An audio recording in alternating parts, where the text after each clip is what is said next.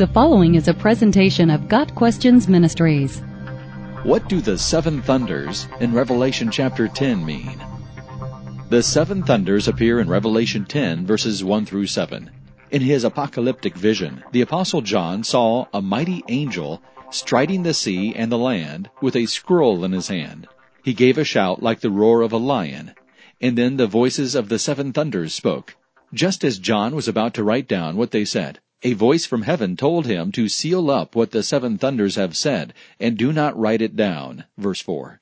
The incident of the seven thunderous voices occurs in the interlude between the sixth and seventh trumpets. The seven thunders are not just the usual noise of thunder, but are thunder-like voices communicating a message. The Greek word translated thunder means to roar. Thunder is often a mark of judgment in scripture, as in 1 Samuel 2 verse 10, 2 Samuel 22 verse 14, and several more places in Revelation. So these powerful voices are crying out for God's judgment upon the sinful earth. The thunder represents the voice of God. Psalm 18 verse 13 says, The Lord thundered from heaven. The voice of the Most High resounded. Further evidence of the seven thunders being the voice of God is in Revelation 4 verse 5. From the throne came flashes of lightning, rumblings, and peals of thunder. Before the throne, seven lamps were blazing. These are the seven spirits of God. Again, the voice of God is depicted as thunderous rumblings that display the power, majesty, and glory of our Almighty Lord.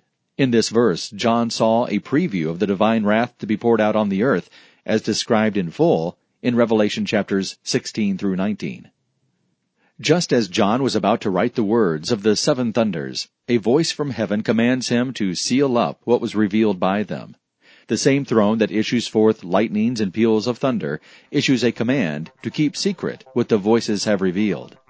The reason for the sealing is not given, but it could be that the judgment was simply too terrifying to be recorded.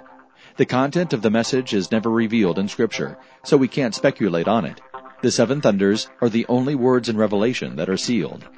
Got Questions Ministry seeks to glorify the Lord Jesus Christ by providing biblical answers to today's questions. Online at GotQuestions.org.